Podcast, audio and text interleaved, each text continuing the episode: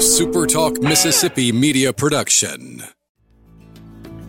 Come see the boutique on Central in downtown Laurel for the best deals in women's fine clothing. Let us complete your one of a kind look at the boutique on Central at 531 Central Avenue in downtown Laurel. Howdy, howdy, it's Rhino here, and I wanted to say thank you for listening to Middays with Gerard Gibert here on Super Talk, Mississippi. Get ready, get ready to go beyond the headlines and join a meaningful conversation with people from around the state. You're listening to Middays with Gerard Gibert here on Super Talk, Mississippi.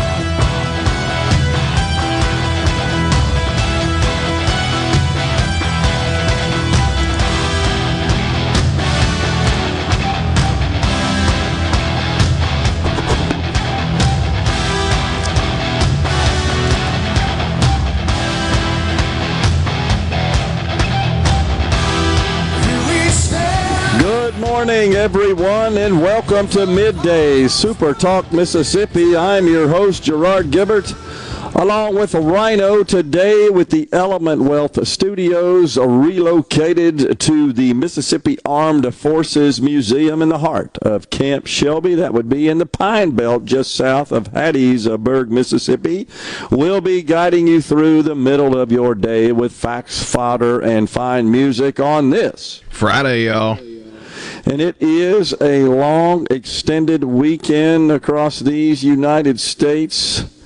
Reports from the AAA indicate that we might have historical travel activity, Rhino, this weekend. They're saying like 42 million people. And uh, just reading anecdotally some of the comments from those set to travel they when they were asked about well you know the price of gas is high the price of travel is high and of course uh, as well just the price of everything is high and people are saying don't care. I'm going to go out and just uh, enjoy the long weekend and not worry about that sort of stuff at this point. We got the personal consumption expenditure data this morning the pce report. That's what economists and, in particular, the Fed typically pay the most attention to in guiding their interest rate decisions. It came in a little, a little hotter than expected. Um, so it, it did not decline. It actually increased. It ticked up, talking about personal consumption expenditure data, price data month over month and on an annualized ba- uh, basis, slightly higher. I think that gives cover for the Fed for another rate hike in June. What will that be? Quarter point, half a point? Not sure. I will say, however, that many of the economists and analysts that felt like we'd see a pivot before the end of the year to start pulling back on interest rates, I think that's off the table at this point. I don't see that happening. Meanwhile, up in Washington, leaders continue to negotiate the debt ceiling. No agreement has been reached at this point, although there are some reports that uh, we might get one this afternoon. U.S. Representative Kevin Hern, who leads the largest Republican caucus, he said late yesterday he believed a deal to raise the nation's debt ceiling was, quote, likely by Friday afternoon. Said, quote, we are inching closer to a deal. I think it's some of the finer points they are working on right now. And he's talking about negotiators for both sides, for both the White House, the president, the Democrats, and the Republicans. I got to give props to Kevin McCarthy. I think he has been the adult in the room on this deal every time he is interviewed by the media. He uh, he he talks, I think, in just common sense language, uh, indicating that the president should be willing to negotiate. That there's really no reason not to. We've been trying to get you to do this since January the 12th. That's when uh, Kevin first reached out to the White House, the Speaker. And in fact, he tweeted this morning Do you have an extra $800 lying around? That's how much more you owe as your share of the national debt since January the 12th when I first called on President Biden to negotiate. His delay has real consequences. His default would be even worse. Now, some of the right leaning members, far right leaning members, I don't know if, I, if far right is necessarily an accurate description, but those that seem to be more dug in on this matter are saying that they expect the speaker to come back with a deal that aligns with the bill passed in the House by the slimmest of margins. As I recall, Rhino, it's like 217, 215 is the number that comes to mind, a, a two vote uh, margin. They expect that the Speaker would return with a deal that 100% aligns with what was passed in the House. However, indications are that a couple of those issues, a couple of those uh, demands, provisions of that bill, one of those uh, in particular, the $80 billion funded for additional IRS agents, 87,000 to be exact. The bill provided for total elimination of that $80 billion of funding. And it appears that right now, where it sits is an agreement to reduce it by 10 billion, leaving 70 billion in place. A compromise, if you will.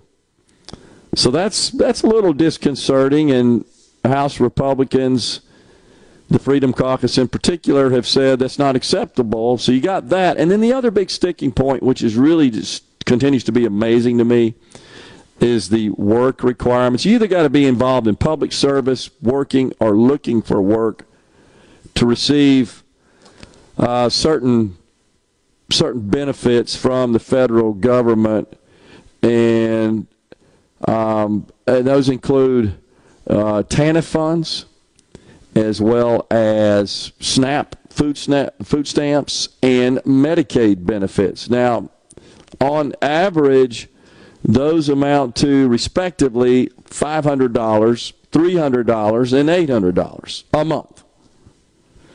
And and so all the Republicans through this bill are asking for is you either got to be working or you've got to um, be searching for work, or you've got to be involved in some sort of community service. I, I don't understand why that's not reasonable. And here's something else to think about, and Speaker McCarthy makes this point regularly.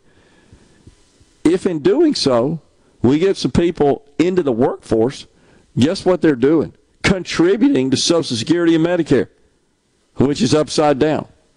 Why would Democrats not embrace that very simple, reasonable concept and requirement? It just just is incredible. But they're they're holding firm and saying, "Oh, we can't do that. We can't um, remove these sort of benefits from individuals and households because they're not working." That's just incredible. Over there in the Senate, Elizabeth Warren says Republicans are using the debt ceiling to hold the economy hostage, pretending to care about the deficit. One of their hostage demands cutting funding for the IRS to track down the hidden cash of wealthy tax cheats. Funding that will raise as much as 1 trillion. Terrible idea.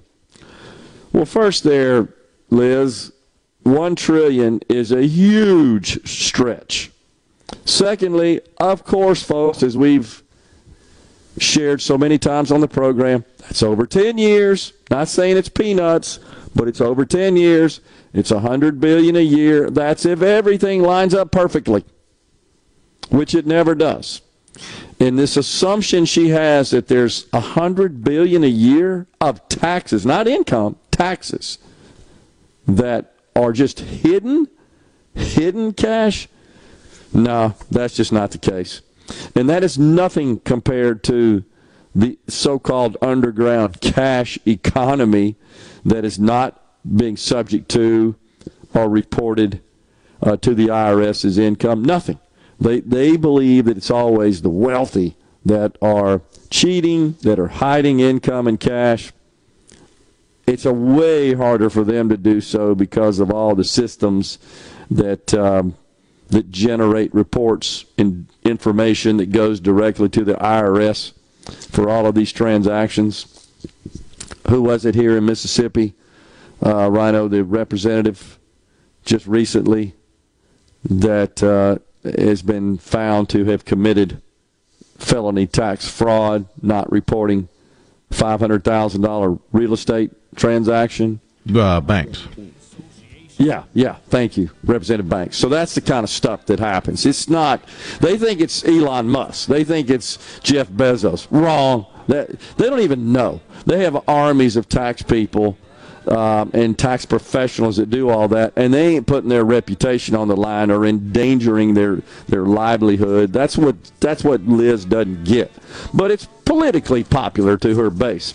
It is time for a break here in the Element Wealth Studios down at the Mississippi Armed Forces Museum at Camp Shelby. Today, Colonel Mark Prine, Special Project President of the Mississippi Armed Forces Museum at 1037. Colonel Lee Henry, the commander of Camp Shelby, after the top of the hour at 1105. Of course, Tommy Lofton, Director of the Armed Forces Museum, joins us as well. Coming right back. Stay with us.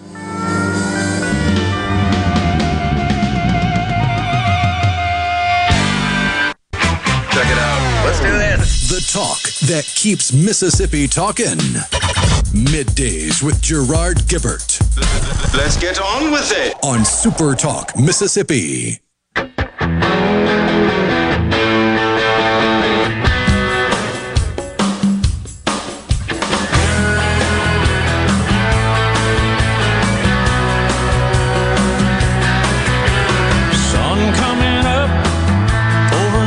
Welcome back, everyone, to Midday Super Talk Mississippi, live from the Mississippi Armed Forces Museum. It is Memorial Day weekend across these United States, and that's why we're here at the Mississippi Armed Forces Museum. Always enjoy the visit here, and if you haven't been here, folks, you need to come. This is truly a gem within the state of Mississippi, honoring Mississippians who served in our armed forces. Uh, fantastic facility. The exhibits are incredible. And, and they keep adding more. And we're going to find out what's going on from uh, Colonel Prine uh, here at the museum, and also, of course, Tommy Lofton, the director of the Mississippi Armed Forces Museum, on the program today, and Dr. Andrew Wiest, a University of Southern Mississippi history professor and guest speaker for the Memorial Day ceremonies here at the Mississippi Armed Forces Museum. I read his uh, his bio, Rhino. It's fascinating. I believe he's written 17 books. Wow. And um, also, if, if I understood it correctly, looking at his bio at the USM website, it, it uh, looking at the courses that he teaches, I saw one entitled, it appears to be a course, Vietnam.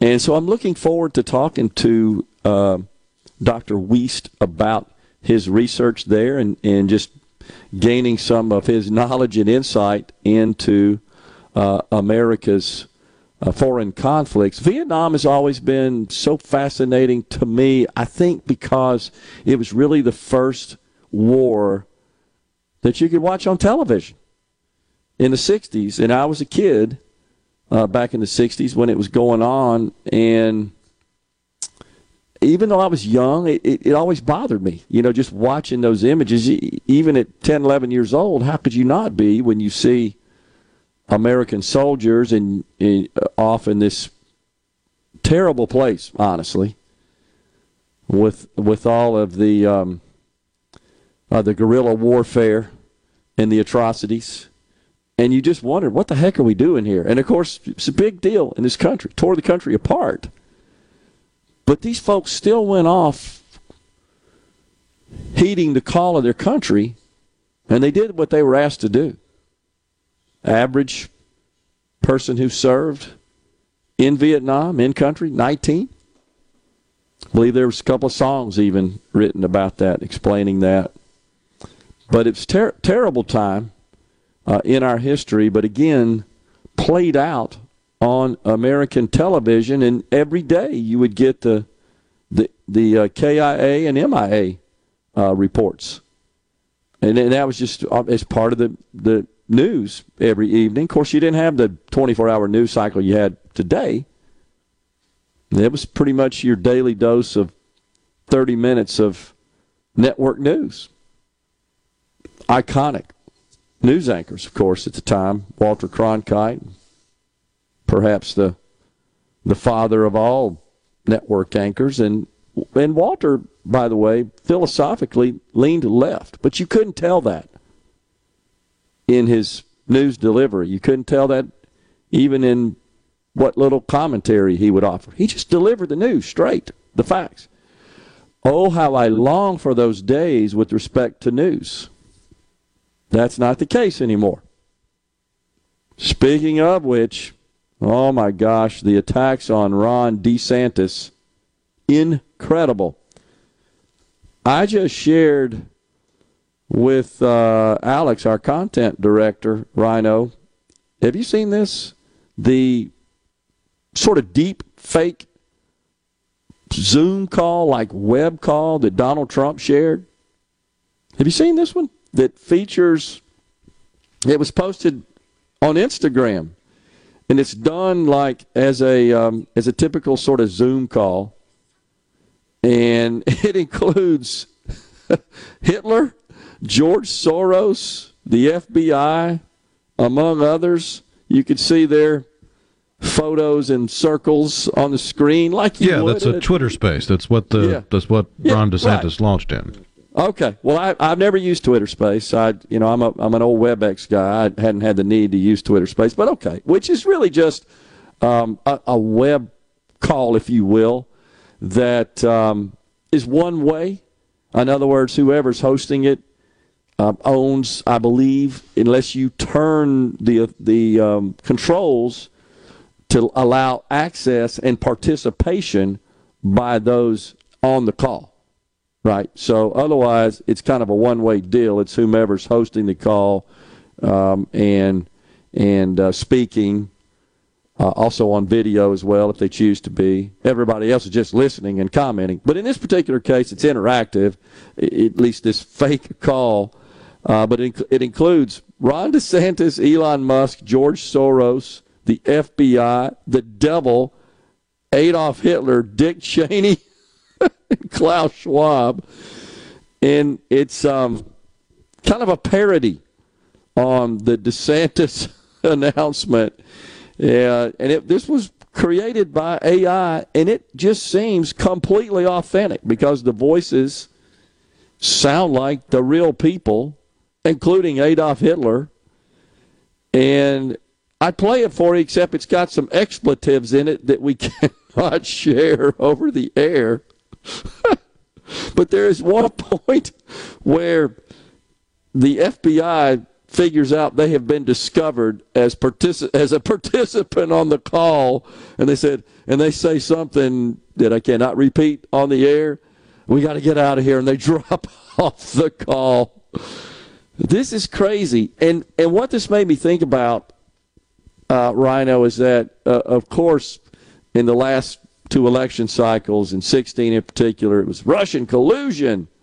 That's what influenced and essentially factored into the election and drove the outcome in 16. And then in 20, of course, we've got not only the ballot and voting irregularity issue, but also the expungement of and the censoring of the Hunter Biden story, as an example, that it, it's now believed would have been a big factor in the outcome of the election. But as we approach 24, something I, I think we should think about is this advent of extremely powerful AI and now widely available. Are we going to see lots of deep fake video that might feature, for example, a candidate. Not authentically, but in a very negative light, doing something. Hasn't there already been some stuff done with Trump, Rhino, where he's like strangling FBI people or something like that? Oh, yeah. There have been deepfake images of uh, Trump fighting with security guards or being arrested. uh, one of the more infamous ones was a deep fake of the Pope wearing a down jacket, one of those big puffy jackets. It was about trench coat length and people were praising the Pope for having good fashion sense until people realized, wait, this is AI generated. The Pope doesn't wear that. And there have been, that's just pictures. You've also had, there's an entire subgenre on YouTube of AI generated voices of former presidents discussing the matters of the day like a podcast would or or even video game. Like there's one where it's former President Obama, former President Trump, President Joe Biden, and I want to say it was former President George W. Bush was also in it, where they were playing Call of Duty and talking smack to each other. Unbelievable. Don't you think we're going to see a whole lot more of this though as we approach the election? And, and have you seen the story about uh, the deep fake that depicts the Pentagon exploding? Yeah, that caused a ripple on uh, the stock market yeah. because people believed it was true, and that's the problem. Is while that one was probably not necessarily nefarious, it it does look bad. Yeah, but the thing with Trump is it's obviously a joke. He has the devil in the call. He's got Hitler in the call. It, it's obviously meant to poke fun, but you have some people that are clutching their pearls, losing their minds. Like, look at the lies he's spreading. It's like, when did we start calling jokes lies?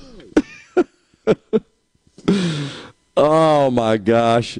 But you're right. It did cause uh, quite a ruckus, the Pentagon deal. But you're going to see more of this. There's no doubt. And I believe this will have more impact on the election than anything else that's happened in our history. This AI deepfake technology. It is time for a break here on middays. When we come back, we've got Colonel Mark Prine, Special Project and President of the Mississippi Armed Forces Museum. We're going to get an, uh, the board, I should say. We're going to get an update on all the stuff, the great stuff happening here at the Armed Forces Museum at Camp Shelby. We're taking a break with some patriotic music. Thank you for that, Rhino. It's Memorial Day weekend coming right back.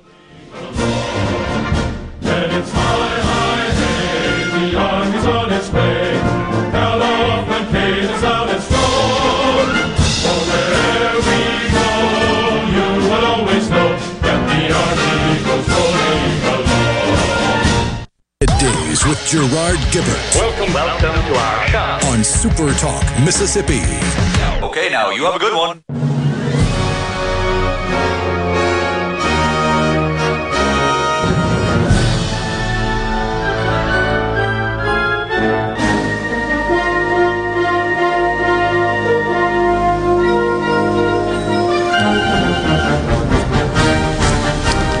Welcome back, everyone. Middays live today from the heart of Camp Shelby, Mississippi. We are at the Mississippi Armed Forces Museum with the long extended Memorial Day weekend approaching. And please, folks, remember the purpose of Memorial Day, and that is to honor and recognize the men and women who served in our armed forces and made the ultimate sacrifice to protect our freedoms. And joining us now here at the Element Wealth Studios is Mark Prine, Colonel Mark Prine. Uh, retired and now the special projects officer for Camp Shelby, also president of the Mississippi Armed Forces Museum Board. Colonel, always good to see you, sir. Good to see you too. Welcome to Camp Shelby. Yes, sir. So notice we've had some ceremonies uh, going on today. Always enjoy uh, the fantastic uh, Armed Forces band. Yes. They're great, aren't they? They're incredible. We are so go- excited to have them with us this today. They're- and you were telling me that you don't join the military and raise your hand and say I want to get in the band. You got to have some experience and background in that. Right. The musicians who are in 41st Army Band, like all military musicians, have to pass an audition before they even talk to them about joining service. So uh, they much like doctors, lawyers, uh, sure, chaplains. Uh, they have to have a skill before they can get in. Yeah, absolutely. So, what's planned for the Memorial Day ceremony today? We had uh, recognition uh, today of the Gold Star families that were here present, and then uh, uh Andy Wiest spoke about two Mississippians who had given uh, their lives in service, uh, and then we recognized our veteran Gold Star veteran today was Henry Lee Brown from Jackson, who lost his life in 1967 in Vietnam. we have him featured here. He is a Silver Star recipient for his service during Vietnam. Wow.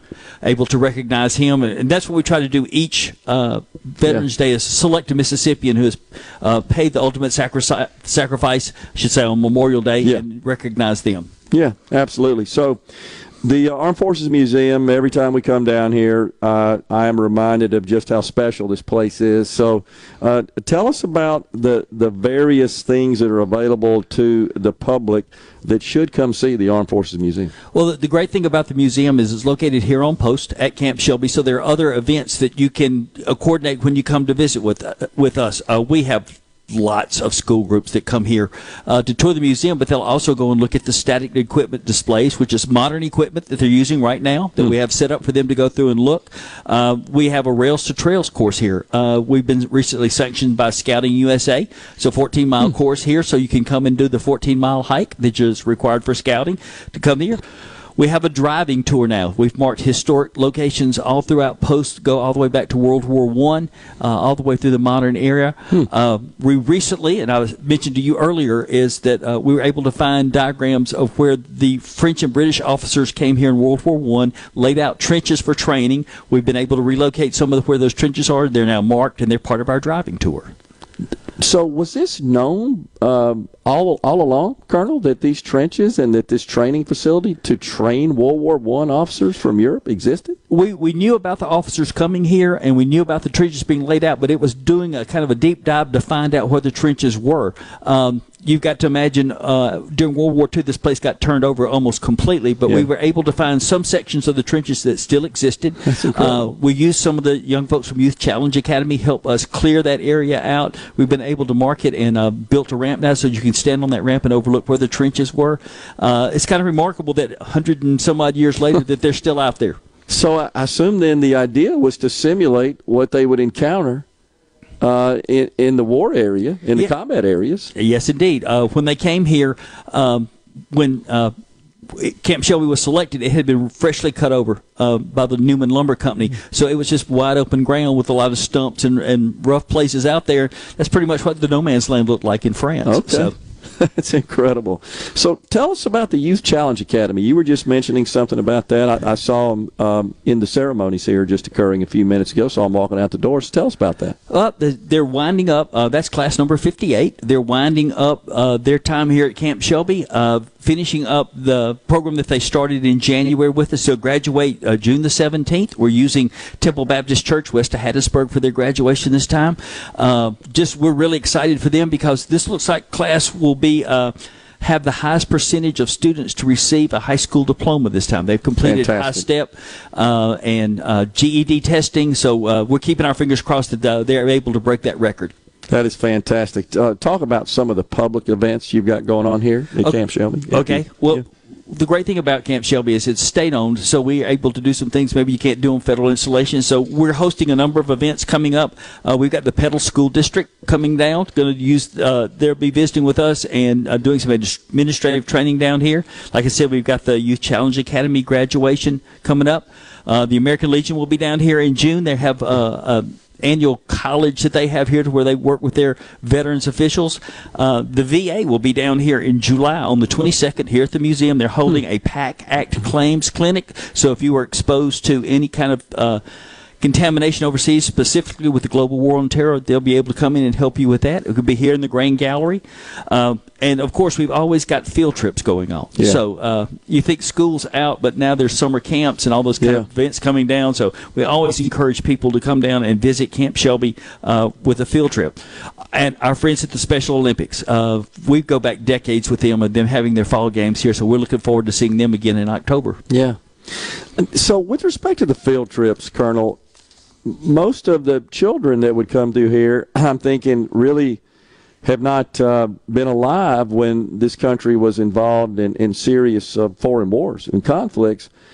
what's their reaction when they go to this museum and, and see not only uh, kind of a, a, closer look at these these wars that America fought, but also Mississippi's participation in them?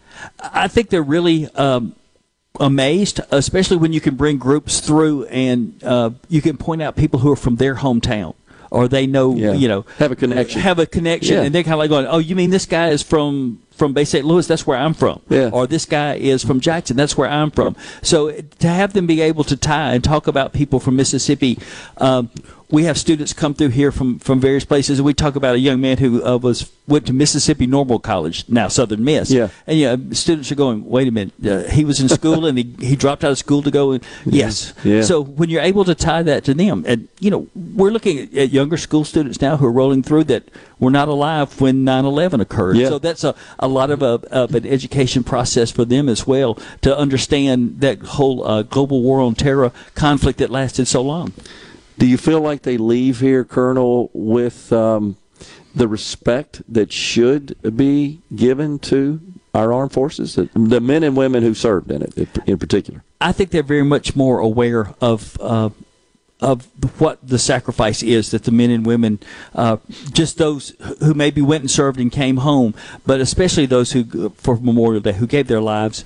Uh, when you talk to them and you're able to relate, to say, well, this young man was, was 18 when, when he was killed, this young lady was 22, and you're talking to people who are pretty much the same age Yeah, they are, yeah. they, they really makes an impact for them. It's important. We, we've got to continue to Yep. keep that, that legacy alive, even though, again, we're fortunate we haven't had any, any serious conflicts that have pulled uh, lots of our young young people into the military and travel abroad and, and end up giving their lives.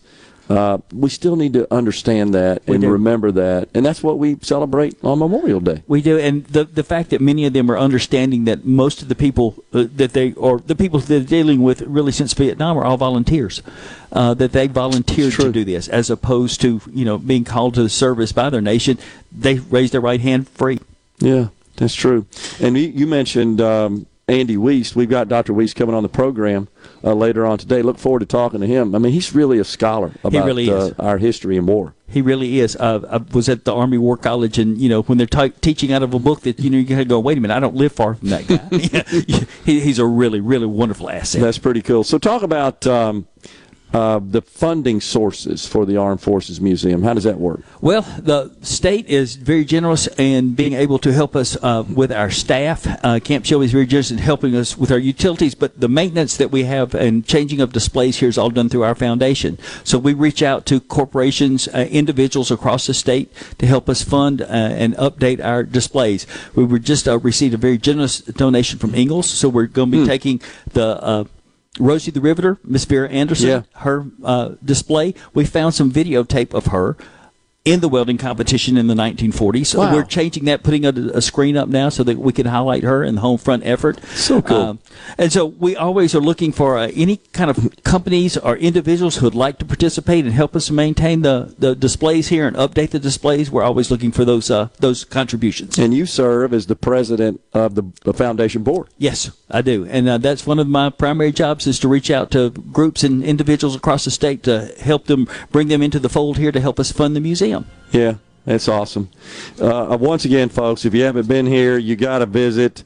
Um, it, it will just blow you away how well done the exhibits are, how authentic they are, and it, it just such a it's an education. It's like years of education of history crammed into a short period of time as you walk through this place. It's so well done. Congratulations, Colonel. Thank you, sir, of course, for your service as always, and thank you uh, for having us here today. It's our pleasure. Appreciate, Appreciate it, Colonel. Thank you for coming. Yes, sir. Thank you. We're stepping aside for a break right here on middays. We're coming right back with more from the Mississippi Armed Forces Museum at the heart of Camp Shelby. Stay with us.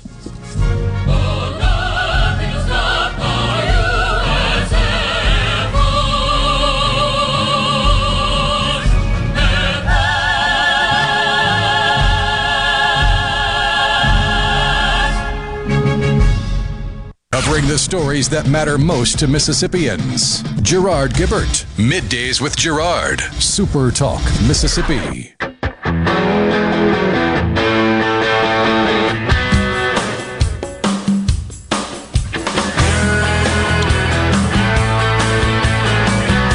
Welcome back, everyone. Midday Super Talk Mississippi live today from the Mississippi Armed Forces Museum. We're here for Memorial Day, of course, and we welcome now to the Element Wealth Studios Mayor Toby Barker, the mayor of Hattiesburg. Mayor, good to see you, sir. I think we just found you out in the hall. Said come on, on and talk to Uh, they did, but I'm glad to talk to you again. Yes, sir. So, uh, first, this uh, facility here, not not too far south of uh, the great hub city of Hattiesburg, is fantastic, isn't it? We have a great military community, and, and the Armed Forces Museum at Camp Shelby, Mississippi's Armed Forces Museum, really is the cornerstone of that. Um, Camp Shelby's been over here over 100, 100 years. It's 136,000 acres. People from all over the country, and, and as we found out today, all over the world, Yeah. come and train here, and uh, and it's certainly a part of our community. But it's unbelievable. And this museum, which showcases Mississippians specifically who uh, served America in the armed forces, is so well done. T- Tommy and the and the museum staff here does a great job of telling those stories, and and it, it it's not. Uh, static. It always changes. I, I remember when I was in the House, uh, Representative Mac Huddleston from Pontotoc came through here one day and saw a photograph of him flying his helicopter, and then the, the the museum found out about that and, and did a whole display out there of, of a model of his helicopter uh, to honor him, and, and we just uh, it, they really are always listening, always looking for ways to tell Mississippi story. It's totally incredible, no doubt about it. Um, so we have got uh, a lot of stuff going on in the state. It's election year. Any any thoughts you wanted to share with us on that? Um, Well, any, anytime you have state and local elections, uh, it, it, it always brings an interesting dynamic, particularly when you have party primaries in August and uh, all, all the the activity that goes along with that. But I think the state's headed in a really good direction right now, and certainly with the, the accomplishments of this last legislative session, uh, excited for Lieutenant Governor Hosemann's leadership and, and kind of what steps we'll take going forward. Yeah, that seems to be what likely uh, will be the most contentious primary. I think uh, certainly from a Republican perspective is the race for lieutenant governor. We'll see where all that lands. Primaries uh, after Memorial Day, you feel like are really going to shift into high gear as we approach uh, the August uh, primary election day, and of course that's being overlaid with so much news in the national elections with uh, candidates for president announcing this week as well. And so we kind of have a, a double dose of politics right now for the next uh, couple of years. But talk about uh, your great city of Hattiesburg. How are things going there? Well, I think when we start in the first week of March, it's it's a dead sprint to the to Memorial Day, with all the activities going on, and whether it's you know live at five or whether it's uh, the great athletic programs at Southern Miss and William Carey, both of whom are doing incredibly well in baseball right now. William Carey's at the NAIA World Series. Yeah. Uh, Southern Miss is in the semifinals of the Sun Belt Tournament in Montgomery, and uh, we're, just really grateful to have such a dynamic community with so much going on, and it really to, to put an exclamation point on this sort of spring season is our Memorial Day ceremony that we're going to have this coming Monday at Veterans Park at 10 a.m. And, um, you know, Camp Shelby and Armed Forces Museum added this ceremony for Friday. And, and really, it, it's, it's a great end of the spring. Uh, and, and I really hope that people in whatever community they're in will take time to find some sort of personal or collective reflection to really understand and give thanks for those uh, who did pay the full price, who did make the ultimate sacrifice uh, for our country. Yeah, absolutely. Uh, we talked not so long ago when we were down. Uh, how are you doing financially? How how are uh, tax diversions and revenues going? It's always something you got to pay attention to. Uh, we, we wait for the uh, number from the Department of Revenue every uh, every 15th of the month, and uh, luckily Hattiesburg I think has set sales tax records 26 of the last 31 months. Wow. And um, it- along with that comes, of course, you know, affordability and inflation, especially when we bid things out. Uh, we opened a bid yesterday, and it actually, for the first time, came in under bid for the for the first time in a couple of years. Um, but it really is a, a great time to be here. There's so much going on with downtown. We uh, are one of our main retailers, uh, the Lucky Rabbit, opened their expansion last weekend, and I know they attract folks from all over the state and all over the Gulf South. And and so um, the economy is doing well in Hattiesburg. We look forward to what's coming next. Yeah. Anything in particular you'd like to see our state government address in the next session where we're going to have uh, fruit basket turnover, so to speak, with uh, perhaps a, a new new government? Lot, lots of new reps, maybe, new senators, lots of incumbents returning, but we start a new term. That's the main thing. I I think the one thing that the legislature is going to have to address going forward is is state retirement. Yeah, um, we agree. we have we, we can't continue to raise employer contributions. And if you ask any mayor, any board, of, any supervisor, an county board, any superintendent, the biggest fiscal liability for us is the this employer contribution going from 17, uh, you know, over, over 17 percent to over potentially 22 percent, which is a, for us a 28 percent increase in our in our state retirement cost. Uh, for Hattiesburg, it means 1.5 million with our current employee uh, load, and and for school districts and counties, it's just the same. And so there are going to have to be some hard decisions made, and I, and I think that we have a legislature that has the political will to do so. I appreciate you bringing it up, Mayor, because I bring it up regularly on the program.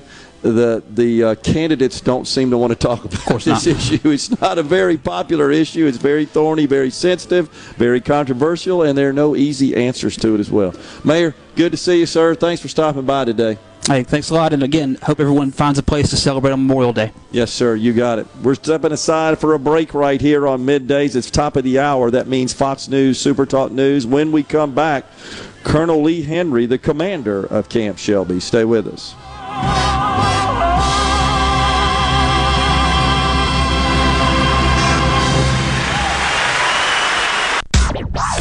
And now, and now, the talk that keeps Mississippi talking. That's what I like to listen to. You're listening to Middays with Gerard Gibert. Here on Super Talk, Mississippi.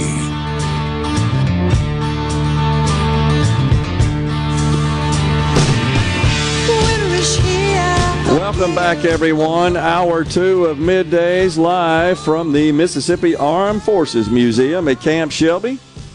We thank you so much for joining us. We're here because it is the long Memorial Day weekend. Memorial Day, of course, observed in these United States this coming Monday. Please remember, as Mayor Barker said, to uh, reflect and think about those who paid the ultimate sacrifice to protect our way of life, our freedoms here in uh, this great nation. Joining us now, Colonel Colonel Lee Henry, the commander of Camp Shelby.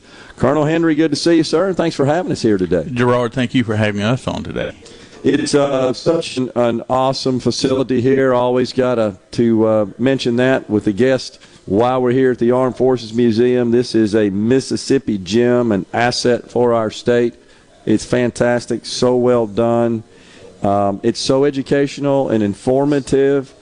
And I must say, sometimes, Colonel, when you walk through and you and you take in some of those exhibits, you you get a little little choked up, a little emotional about it. I, I think any any human being would when you realize uh, what that reflects and what that represents. It, it is there. There are so many who don't realize what a gem we have here in South Mississippi, uh, with the Mississippi Armed Forces Museum.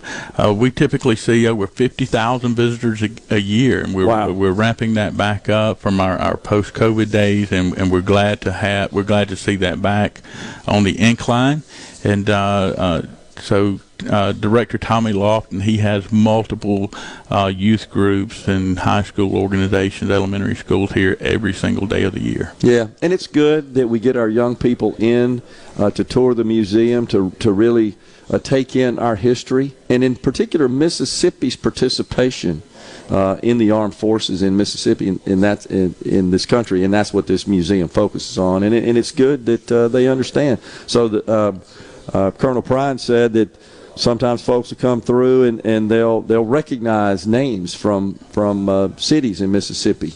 They that, do. uh, they they they often come with the intent of spending about an hour a side trip off of Highway 49, and and uh, I often hear that they wound up spending five, six, seven hours here going through the exhibits. That's incredible. So talk about Camp Shelby. Now this uh, this base has been around a while. Since 1917, we've had the same core mission since uh, since that time, since pre World War One.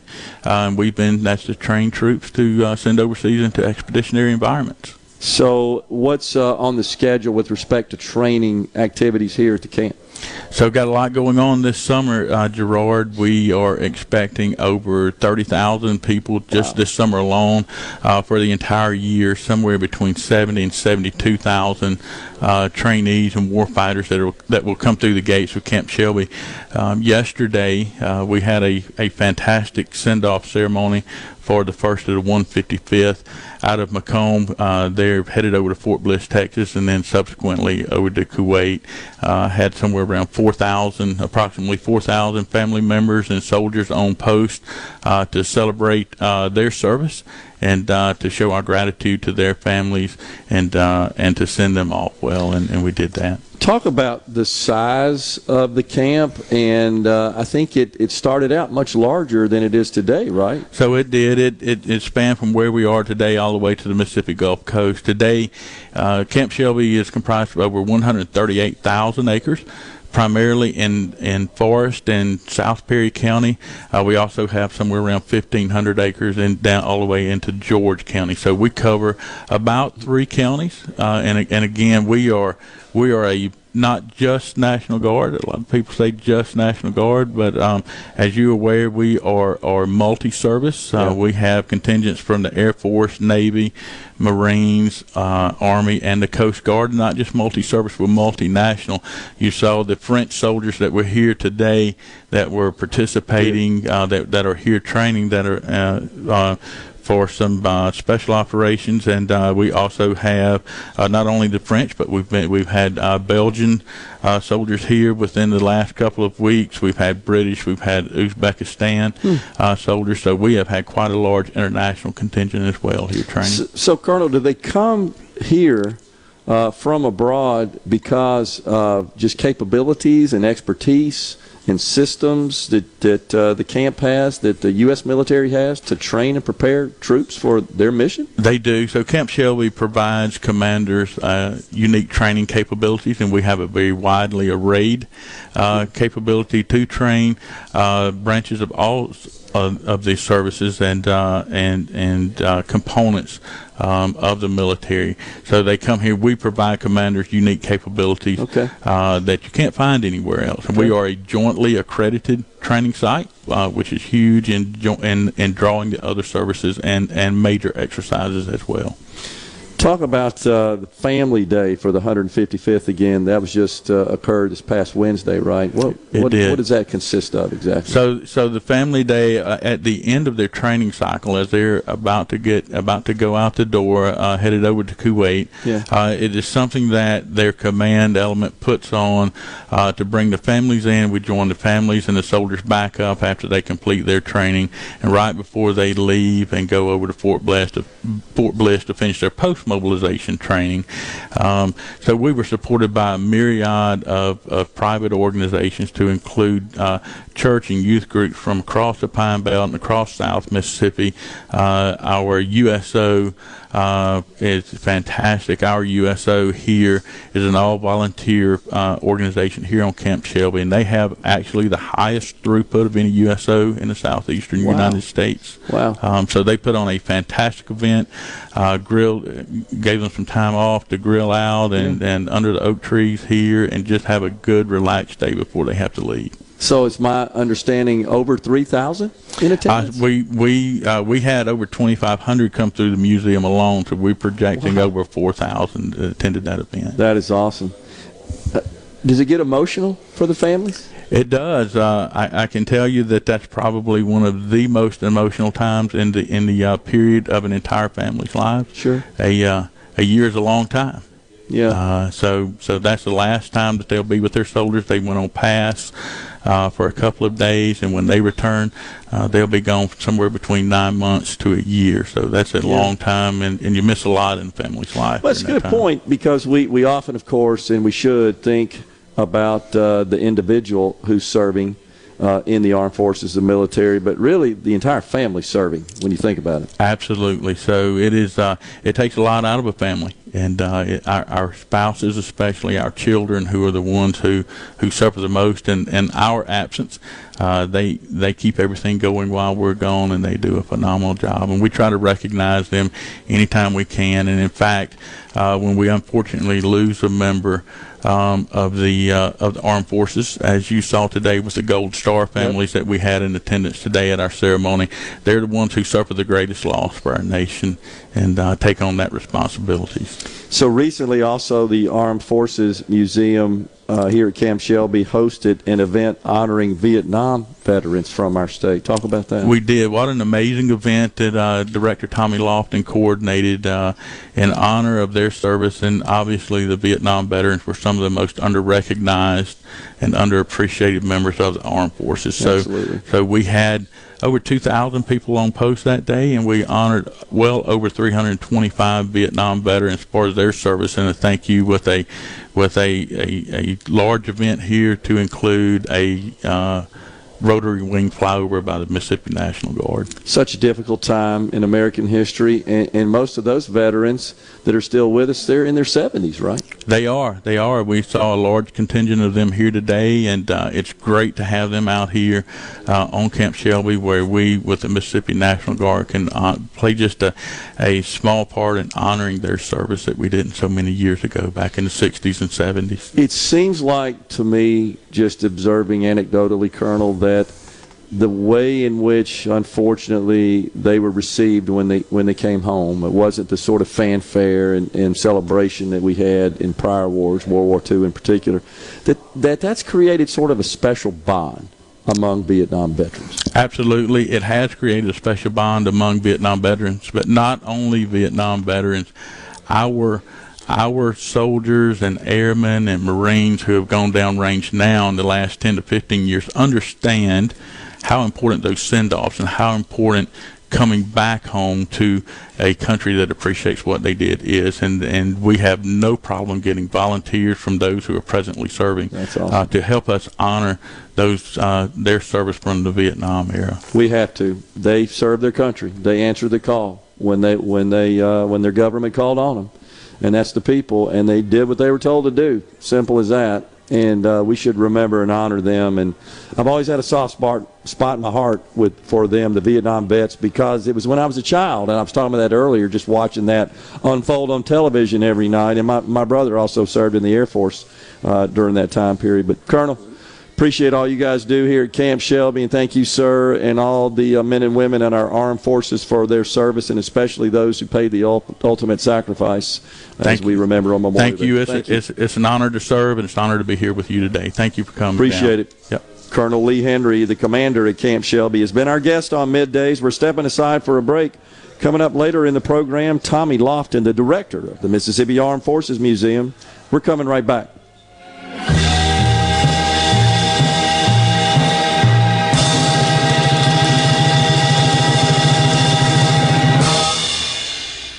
The talk that keeps Mississippi talking. We're rolling. Hit it. Go. Play it.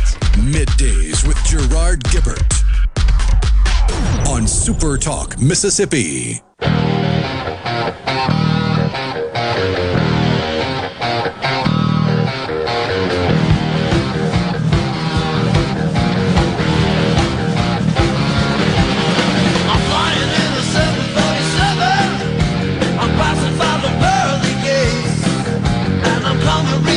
Welcome back, everyone. Midday Super Talk Mississippi live from the Mississippi Armed Forces Museum at Camp Shelby.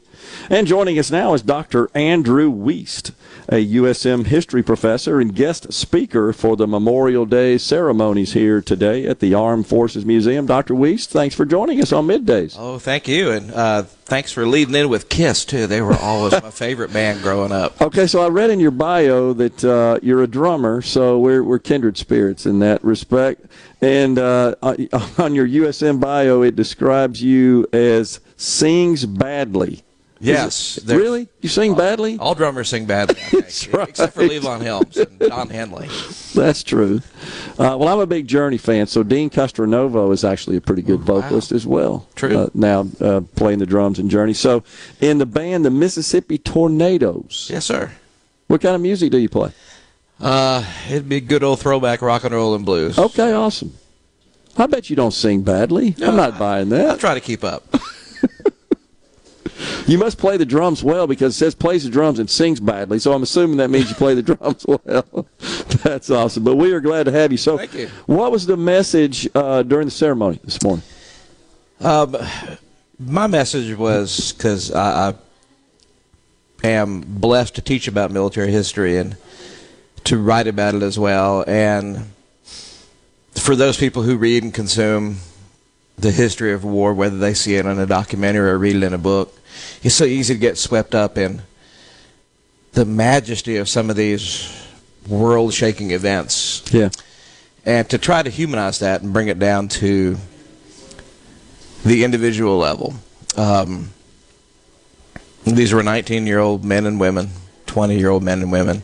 And in the case of Memorial Day, we're talking about men and women who never returned from those foreign fields and to to try to make their lives make some kind of sense. Um, uh, in the books I've written and am writing, I, I've had to tell the stories of many young men who did not return from war, and to to get to their story, since they can't tell it themselves, you have to interview their family members.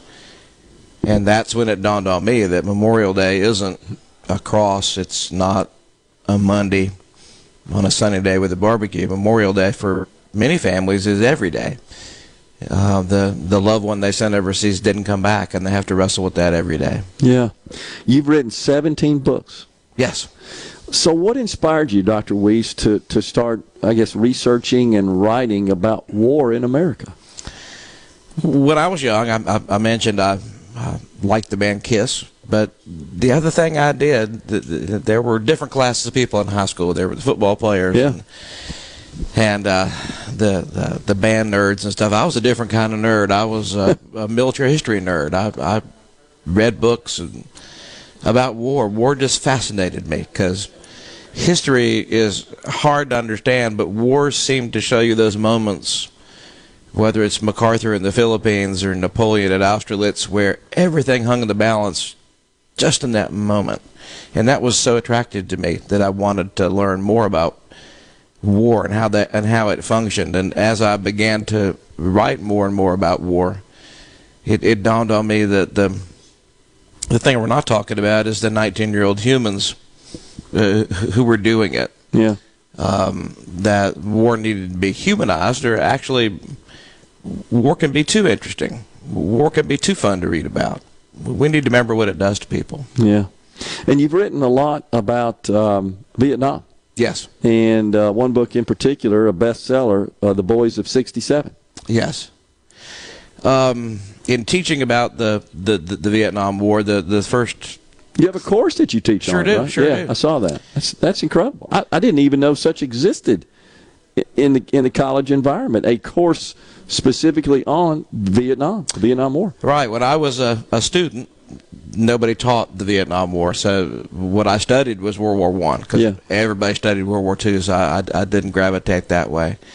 And when I started teaching at USM, it dawned on me that nobody was teaching about Vietnam. So I volunteered to do it. And it's a war that I remember on television. I, I wasn't old enough for it, but my my sister's friends were, were old enough for it. And I only understood Vietnam the, the way you see it on television, an overly politicized event that people like to argue about. And then when I began to teach my Vietnam War class, it dawned on me that unlike my World War One class, I could have veterans come in and tell me what it was really like. And Yeah.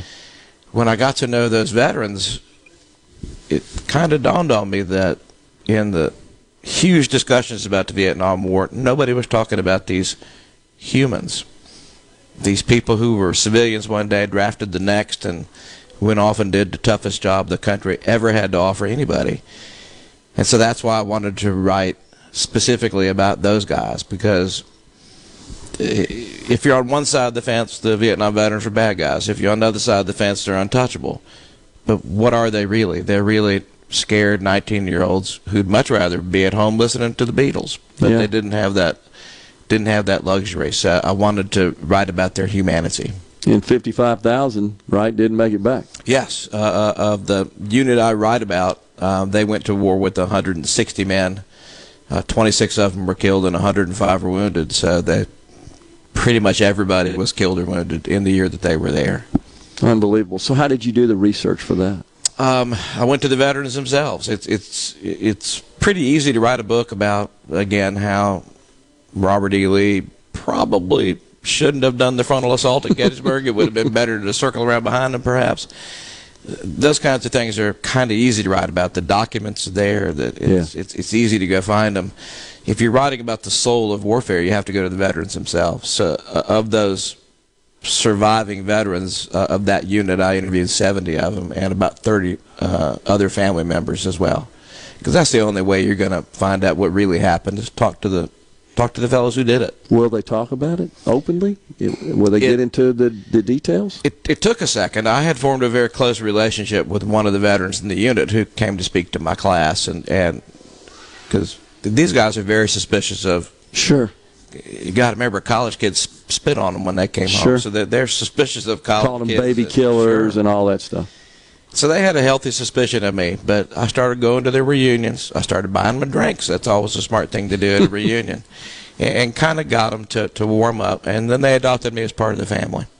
Once once I proved to them I wasn't out to historically harm them, sure, that I was out to historically rescue them, then, then then it became clear that that they were once you got past that first talk, they were it was an avalanche. These guys hadn't talked about their war experience in 30 years, and to finally find somebody who cared about it once the dam broke, it just flooded. Get emotional? Very. Have to. Because again, these guys were the the way the I like to put it about the Vietnam generation. That these guys did as difficult a thing as any American veteran has ever done, but every other American veteran had been welcomed home with a pat on the back. Right. the way my uh, closest veteran friend John Young said was that we went off and we went off and sinned in the name of our nation, killing. It's one of the top ten things you're not supposed to do and they had gone off and done it. And he said every other generation, when they got home, had been absolved of their sins, had been given a national baptism. The, the Yeah. Vietnam generation had never had that. So when it became apparent that they were unable to, they that they were able to unburden themselves after 30 years, it it again was a torrent of emotion on their part. What's the reaction in the classroom when you're teaching about Vietnam? To obviously to kids that that weren't, weren't around then. Wow. Um, it's to them, it's ancient history. Yeah. To to to folks with gray hair, i it's it seems like a current event, but w- we are so far from the Vietnam War now that students just don't get it. I was closer in age to World War II than these kids are in age. My freshmen were not were not born yet when the Twin Towers went down. So to to these to these students, Vietnam is probably a something their history class never got to, because yeah, um, and and b it's it's so old they can't understand it. Unbelievable. So the reaction is mystification on their part, but when they hear from the humans who were there doing it, that that carries a universal element that all students can get. Well, Because, thank you for writing about their it. age. Yeah, exactly. At, at the time, it, thank you for writing about it and keeping the memory alive. I, I like you grew up in the era. I saw it unfold on television. It's just surreal now that that was actually happening, and we were watching that. First war ever, right? To be so Yes. so-called televised, and you get. I talked about it earlier. You get the KIA and the MIA counts every single day, and you only had three 30-minute news um, broadcasts. That was it. That's, how you got your news, but. Appreciate it, Dr. Wiest. I really, you so I really enjoyed talking to you, and, and thanks again for your work uh, to highlight uh, what happened in our military history. Thank Thanks you, for having me. It's an honor. You got it. Dr. Andrew Wiest, USM history professor, guest speaker today for the Memorial Day ceremony at the Armed Forces Museum, has been our guest. We're stepping aside for a break. Tommy Lofton, the director of the Mississippi Armed Forces Museum, next.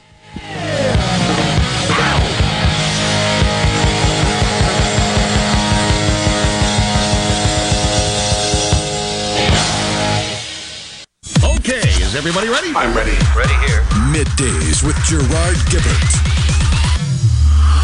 on on Super Talk, Mississippi.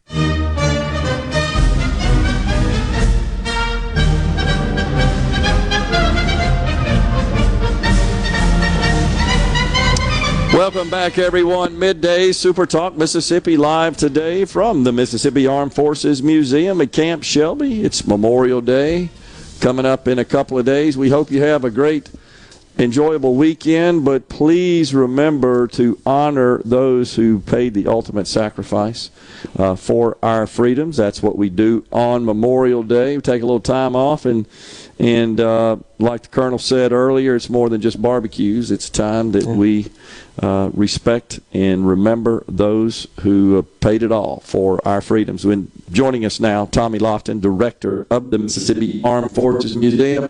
Tommy, good to see you again, sir, and great to be here. It's uh, just a fantastic facility. You guys do a great job. Thank you. Of Thank you. Um, telling the story of Mississippians who have served in our armed forces. That's what this museum's all about. and it's easy to do because Mississippi has such a rich heritage of military service, and we have so many people uh, to be proud of and thankful for. And so, it's actually uh, the hardest part is just trying to figure out how to to put things on display and choose when and where and and uh, you know you can't put everything out all the time so that's that's one of the hardest decisions you have to make. But uh, uh, we do our best to honor anyone and everyone we can that's worn the uniform but then especially those who have paid the ultimate sacrifice from Mississippi. So uh, yeah it's an honor to have y'all here today and, and glad to have you back. So, do you think, uh, just to catch on that point, that it's because Mississippians in general are patriotic, love their country, and understand when they're called to serve uh, the the solemnity of that duty? Sure. I think if you look back to even before we were a state, uh, in an incorporated sense, you know, Mississippians were lining up to go down to New Orleans and fight with Andrew Jackson and Yeah. keep the British at bay. And, Yeah. you know, we've got uh, obviously quite a bit of, of history on, on uh, multiple fronts and, and multiple armies, if you will, and things. Uh, but yeah, I think as Mississippians, we're quite proud of, of our state, of our people, and it is uh, important for us to, to be sure to take part in anything and everything that we can do to preserve our freedom and defend our state and our country. Uh, and I think that, that, again, we've got a lot more to be proud of than sometimes we realize, and maybe that more to be proud of than others appreciate, uh, maybe Absolutely. from outside Mississippi. I think that's right. So Memorial Day, of course, always uh, big around here at the Armed Forces Museum. What, what about the ceremonies today? Sure. Tell us about so, that. uh, you know, every Friday going into Memorial Day weekend, we try to have a ceremony to set the tone for the weekend and remind folks what Memorial Day is actually about, which is to honor the fallen. Uh, this year, we actually, on the heels of the Vietnam event we had a few weeks ago here, uh, we picked a Vietnam uh, soldier who was killed in action. He was from Jackson, named Specialist 4 Joe Henry Brown. And uh, Specialist Brown left behind a uh, beautiful wife and, and little girl. Uh, went over to serve in Vietnam and had been over a few months in country uh, when he was killed in February 1968 in a pretty horrific battle um, with the Viet Cong. They estimated we had about 200 soldiers uh, holding that uh, forward base there in the Mekong Delta area, uh, about 40 miles outside of South uh, southwest of Saigon. He um, operated a machine gun there. Was was uh, uh, of course killed in action defending that base. Uh, 200 soldiers were overrun by 500 Viet Cong, uh, or almost overrun, I should say, but they actually pushed them back and uh, did such a great job in defending that site where there were four artillery pieces there that there were no further attacks. I think the Vietnamese had pretty much given up after that. They'd thrown everything they could right there at that position. And those 155 batteries had been opening up on them and just, you know, giving them massive casualties up to that point. So uh, they made every effort to try to capture those guns and, and either use them against us or to steal them, actually. Uh, and in defending that site, he actually uh, heroically uh, gave of his life and actually earned posthumously a Silver Star for his actions there. Yeah. So we actually have his medals and a photograph of him here on display. We found that his widow uh, passed away in 2012. He and his wife are both buried there in Jackson. Have not been able to find his daughter yet, but we're still trying. Um, hopeful that she's maybe listening or finds out about this. But we did move forward with honoring her father today, and uh, he is a hero, and he's one of our favorite heroes here in the museum. Wow. You know, the World War II vets are, are of course, aging out. Not many of, uh, of those heroes uh, remaining with us. Uh, but still, of course, uh, a large contingent of Vietnam vets. Do do you see that they'll come to the museum and tour it? And if so, what sort of reaction? You know, it's. I was actually talking about this the other day, and it is sad. We've lost so many of our World War II Yeah. veterans. You know, we had 16 and a half million men and women that served in World War II. Wow. I think we're at probably about 100 and maybe, if we're lucky, 120,000 still left in the country. Wow. Uh, same is true for Korea. We don't even have a Medal of Honor recipient from World War II or Korea anymore. They're all gone. So, Hmm. and Vietnam are fading fast as well, especially Yeah. when you consider what all they were exposed to with Agent Orange Yeah. and so many other things. But it's you know it's interesting. Uh, you see World War II veterans coming through here many years ago and and going through with their family members and telling sometimes for the first time about their experience. You see that now with Vietnam. I've come through the exhibits several times and had Vietnam veterans standing there, and it's very clear. You can read the faces in the room or of their family members that they don't normally talk about this. And as soon as they cross through that doorway and they see the Huey helicopter and the mannequins and the artifacts and all of that, it brings some of them back and and it's fascinating to kind of walk through and meet those individuals or have them share their stories or you know even turn over artifacts stuff they've stowed away in an attic and didn't think anybody cared about that's what we're building our Vietnam exhibits on and things so Wow. um, you know it's I'm glad that they're finally opening up and it's important that we continue to tell their story obviously it was not an easy war but uh, they did what they were called to do, and, and they weren't necessarily received in the best way when they came home. Yeah. Um, you know, the other day we had probably one of our only surviving POWs from Vietnam, Thomas Collins, right here in the exhibits, and for the first time, as I understood it, that was he donated his artifacts years ago, but he'd never actually seen them until he was here the other day. Wow. And it was fascinating to sit there and talk to him about it, see the grin on his face, and and uh, share that moment with his granddaughter standing there and his caregiver and folks. And you know, soldiers were crowding around and realizing who he is and why this is an important moment. And I thought, you know, this is beautiful. Uh, This is this is unique. This is something that we can continue to share. And it's sadly something that's going away rapidly right now Yeah. as we're losing more and more of our Vietnam veterans and, and veterans from other wars.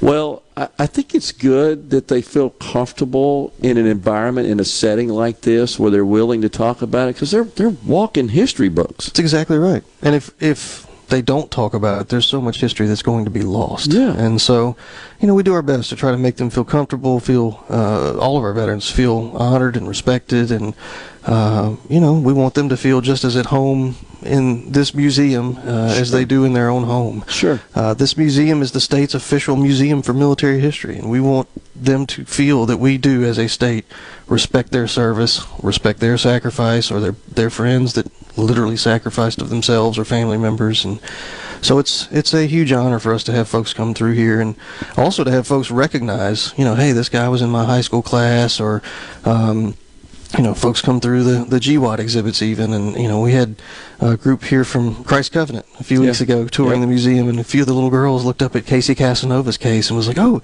there's a girl Marine," you know, and we're Yeah. fascinated by her, Yeah. and then fascinated to hear of her sacrifice Yeah. uh, in May of 2008, and how she gave her life for her Talked state her mother country. before. So that's right, you have. So um, it's that's also been the neat thing for me, seeing all the young folks come through here. We've had just as many, if not more. I think we actually have had more school groups now than we did even before COVID this year, That's which is awesome. phenomenal. Yeah. Uh, and so many young people coming through with such an eager interest to learn more.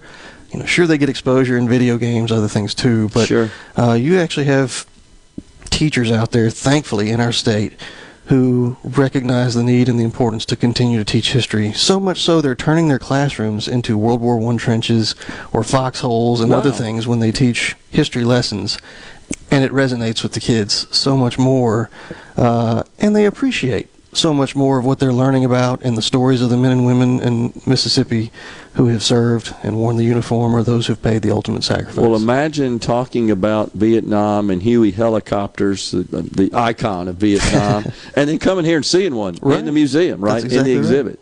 And there were several uh, of those kids just like, you know, hey, my, my uncle or my grandfather or whatever, uh, or great grandfather even served in, in Vietnam and Yeah. flew one of these or was wounded and taken off the battlefield in one of these. And Yeah. so that's uh, always an iconic thing obviously for the veterans, but also for the young people. Yeah. And uh, you know that's that's why we do what we do, and, and we're here. Uh, no doubt about it. We hope that folks will take the time to you know, you know if you're not doing anything for Memorial Day and you're looking for something to do or something to uh, bring a sense of patriotism into your family for the holiday, we'll actually be open that day, uh, nine On to Memorial four. Day?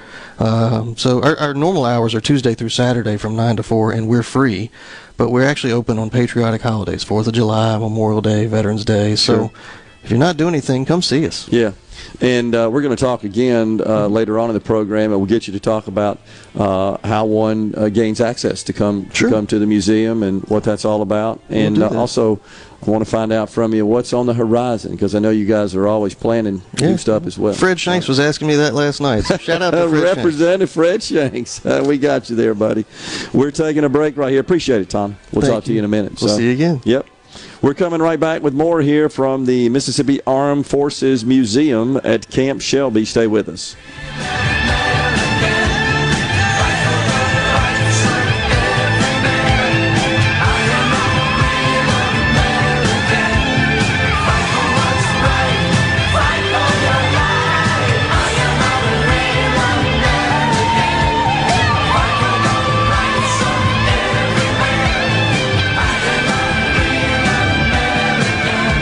Middays with Gerard. Good for America. Good for fans of justice and truth. Good for us. Super Talk Mississippi. This is what we stand for.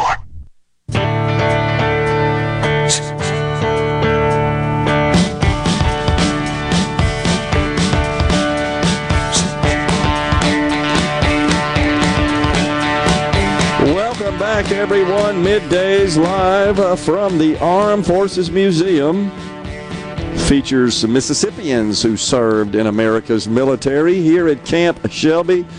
Okay, Rhino, every time I hear that song, I can't help but think about Silence of the Lambs. Okay. You seem to be confused. Well, no, I mean I can I get it. It's just not the first thing that comes to mind when I hear that song. okay. Well, that's all right. Uh, Jeff in Hattiesburg on the C Spire text line says, My grandfather will be 101 next Tuesday. He was in World War II and seems to enjoy talking about it more now than ever before. Appreciate you sharing that, Jeff, and I'm I'm glad to hear that. And you know, who knows? It it's it would uh, uh, be, be imprudent for us to try to second guess when someone is comfortable or even uh, force them into talking about something like that. They've got to do it on their own terms and their own time, and that's that's what I found with my father-in-law when Julie and I started dating, and uh, he served in World War II and uh, was part of the squadron that sank the unsinkable Yamato, earned the Distinguished Flying Cross for doing so, turned down the Medal of Honor because they didn't want to award it to the entire squadron. And I, wanted so desperately to find out about that, just being kind of a junkie of military history. And my wife said, uh, my girlfriend at the time, he's not going to talk about it. And I said, well, just give me a chance, give me a chance. And I, I think I, I got to a point where he trusted me and he knew that that uh, I was genuinely interested and and uh, had some understanding of of the the war, the conflict, the battle, that incident. And at that point, he decided to talk about it, and it was just like an unpouring of of uh, reams of history. It's just incredible from someone who was there firsthand. Unbelievable. Uh, Purple Hearts decorated veteran expert marksmanship. Oh, sorry. Add add mix from Brandon, Mississippi. I see now. I've got to go above a bit, a little bit. Remembering my granddaddy, U.S. Army Master Sergeant, born in 1899 to 1963 on Memorial Day, served in World War One and World War Two. Had eight eighth grade education, but earned a Ph.D. in survival.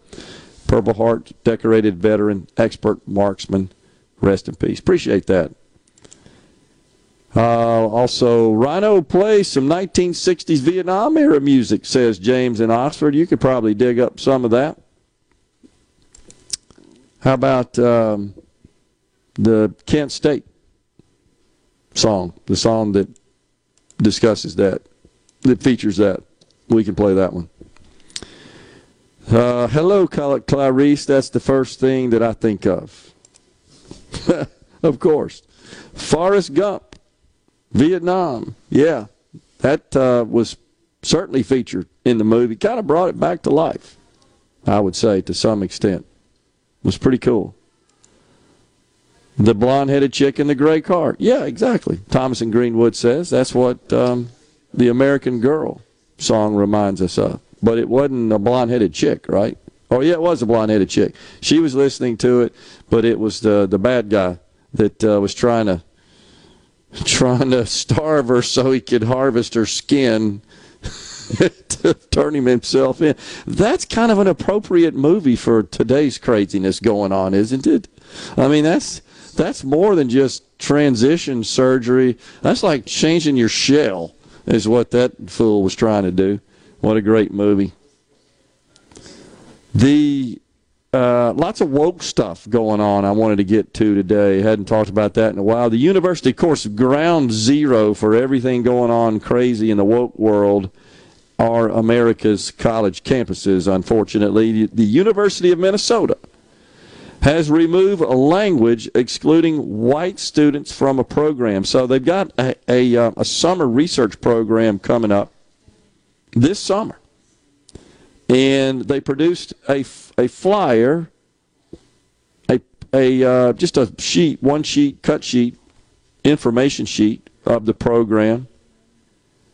And originally, the uh, this sheet comes up and it says that eligibility requirements you must identify as a student of color or Native American to even apply and be considered into this summer research program.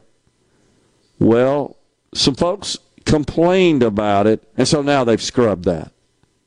There was a there was a civil rights complaint, and it received some national press coverage. How about that? So I would say justice was served there. How could you not construe that as blatant, overt discrimination? Of course it is. I mean, it says it right there. Don't apply here unless you are identify as a black person or Native American. Unbelievable. It is unclear if that means the discrimination will continue undercover or someone just failed to update that section, says Cornell Law School professor William Jacobson. Speaking of Cornell, we got some news on the medical school and how they are conducting affairs there. Can't we just practice medicine? It's time for a break here on middays. We're at the Armed Forces Museum at Camp Shelby. We're coming right back.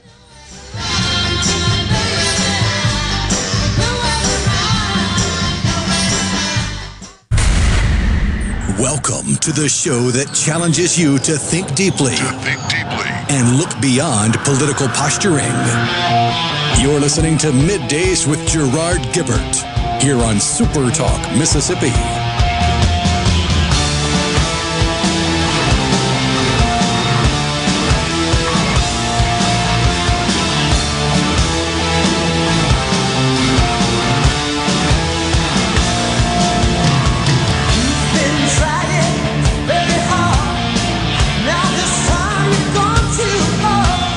It's middays live from the Mississippi Armed Forces Museum. We thank you so much for joining us on this Friday, y'all. So, Cornell, the medical school, just another example of the march to mediocrity that is occurring. Cornell University Medical School offers free anti-racism course to teach white students how to be better quote allies and says they should be more willing to apologize. And the uh, there's a five-hour virtual training course. It includes a series of exercises designed to help folks learn to be better allies in the quote fight against racism. This course was developed in 2020, instigated by the death of George Floyd in May of 2020. It also includes a series of instructions on how to apologize for old Facebook posts. that now come off as offensive. So I'm looking at one of the exercises, and it reads Consider this scenario. 20 years ago, when you were 17, you made a Facebook post saying you wanted to obtain welfare for your dogs because they are, quote, mixed in color, unemployed, lazy, can't speak English, and have no friggin' clue who their daddies are. Daddies capitalized, of course. This post has resurfaced, and a coworker has brought it up with HR. You are sure you do not find this funny or appropriate now. So you, multiple choice, take the post down without saying anything, apologize and explain that this is not who you are now and that you will take some steps to educate yourself further. Explain to HR that it's what everyone did back then. Or move on with your life silently because you know in your heart that you meant no harm. We're actually training people on this sort of stuff. Wait, I thought the idea was to learn how to work on the human body and treat illness and disease and cure it and so forth. I thought that was the idea. I reckon not anymore. That's very secondary. The goal of the course is to provide anyone who wants to learn to be a better ally with essential skills and tools they can use in the personal in their personal and professional lives. Originally, the course was meant for, quote, white allies only, uh, a co director of the center said, but students of color expressed interest in the course and the role white allies should be playing to address racial discrimination. Wow. I, am not really sure of the significance to one's medical training of this course. I, I've always find it interesting that we like have to teach people not to be racist. Shouldn't that be something you learn long before you ever get to medical school? You got to go to medical school? I would question whether or not you're qualified to be a medical doctor or a healthcare physician, uh, a professional, I should say, if you got to go through an anti racist course. This is virtue signaling in its at its finest, in my view. And I, I just I fail to see the value of it. Oh gosh. Also, the University of Massachusetts, more from the wokeness going on on college campuses. University of Massachusetts at Amherst in the Bay State paid $677,000 to stockpile abortion drugs. Now, mm, this was a contract between the university and a drug provider. And this was in response to a request made by the Democratic governor, Maura Healey. Governor Healey asked the university to do so because she feared that a federal court might block. You remember this? We talked about it on the show not so long ago. The drug mifepristone and may not may not allow it to be sold anymore. And that, of course, is the day after abortion pill. So, University of Mass at Amherst goes out and spends $677,000 on abortion pills. Wow. Marty Meehan, president of the University of Massachusetts system, said the decision was, quote, student motivated. Incredible. So, crazy stuff every day we learn about on college campuses, and it uh, it needs to be exposed. As does this next one about the Los Angeles Dodgers. You've seen this, Rhino? The Oh yeah. the drag, the satirical drag group. The uh, what's what's their name? I can't remember their name exactly. I'm looking for it. But they were first they were invited, then they were uninvited, then they were invited back to come perform. The Sisters of Perpetual Indulgence. That's it. The Sisters of Perpetual Indulgence. They describe themselves as a charity and drag group calling attention to LGBTQIA plus issues. Not only were they invited to Pride Night, Dodgers Pride Night, can't we just play baseball?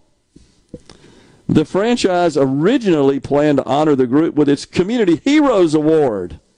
Now, folks, these are drag queens that dress up like nuns, and of course, they've got the more extravagant uh, nun uh, attire. Uh, look like the yeah the habit right. Look like the flying flying nuns. Thank you for reminding me that. How could I forget that after being taught by nuns for twelve years? Um, but it's crazy that they go to this Pride night and they are dressed in.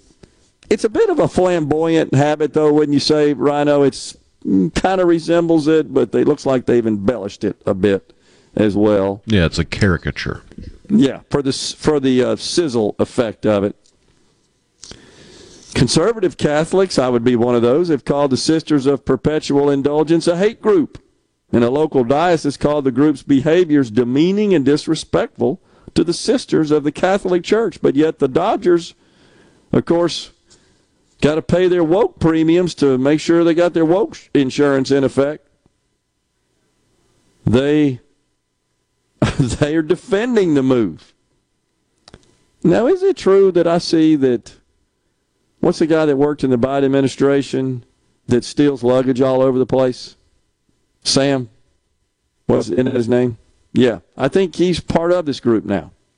He's participating in this. You know what I'm talking about. Worked with Yeah, like Sam Brinton, the bald dude Brinton, with lipstick, Brinton. Yeah. with all the So- stolen outfits. Have you seen that now though? He's he's playing this this caricature satiric uh, satirical role as well. Yeah, he's also going to a men's prison, no matter how much lipstick he puts on. Well, he he committed uh, a crime. I mean, he needs to go to prison. He committed theft, and I think it rises to the level of putting him away. Also, do you have any North Face clothing? Clothing? Mm, No. Had a Well, backpack you at one point in time, but that that stuff's out of my price range. It is rather pricey. Well, they too have told Bud Light, uh, no pun intended here, to hold my beer. In the case of Bud Light, they're holding on to all of it. They're they're struggling with that. And I hate that because there's a whole lot of good people downstream from the company involved in the distribution and the retail sale of the product. And unfortunately, the manufacturer made a bad move that's affecting good people who just want to make a living distributing and selling beer. But in the case of the North Face, they have hired, of course, the obligatory transgender spokesperson. Patagonia is her name. Have you seen this, Rhino? The the video of that? Oh yeah. I think I'm. I think I may have sent it to you. Maybe we can play that when we come back uh, later on in the program. Next up, though, is Tommy Lofton, the director of the Mississippi Armed Forces Museum. Had to share a little fodder with you on this Friday, of course. Stay with us. We're in the Element Wealth Studios at the Mississippi Armed Forces Museum at Camp Shelby.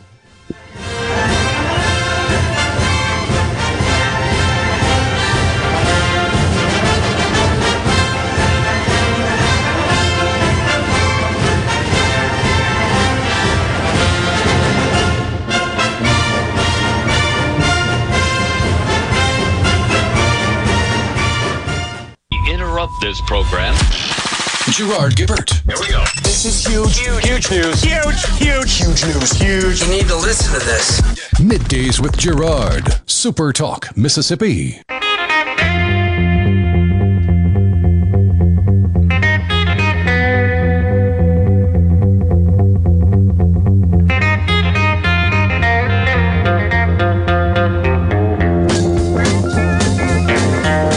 Back, everyone. Middays from the Mississippi Armed Forces Museum at Camp Shelby. It is the Friday before the long Memorial Day weekend. We welcome back to the program Tommy Lofton, the Executive Director for the Mississippi Armed Forces Museum. We appreciate you, uh, of course, for having us down again. Uh, Tommy, what a fantastic facility this is, and you, you had ceremonies this morning. Yeah, we we had uh, quite the turnout, and we're quite pleased with uh, the crowd that we had.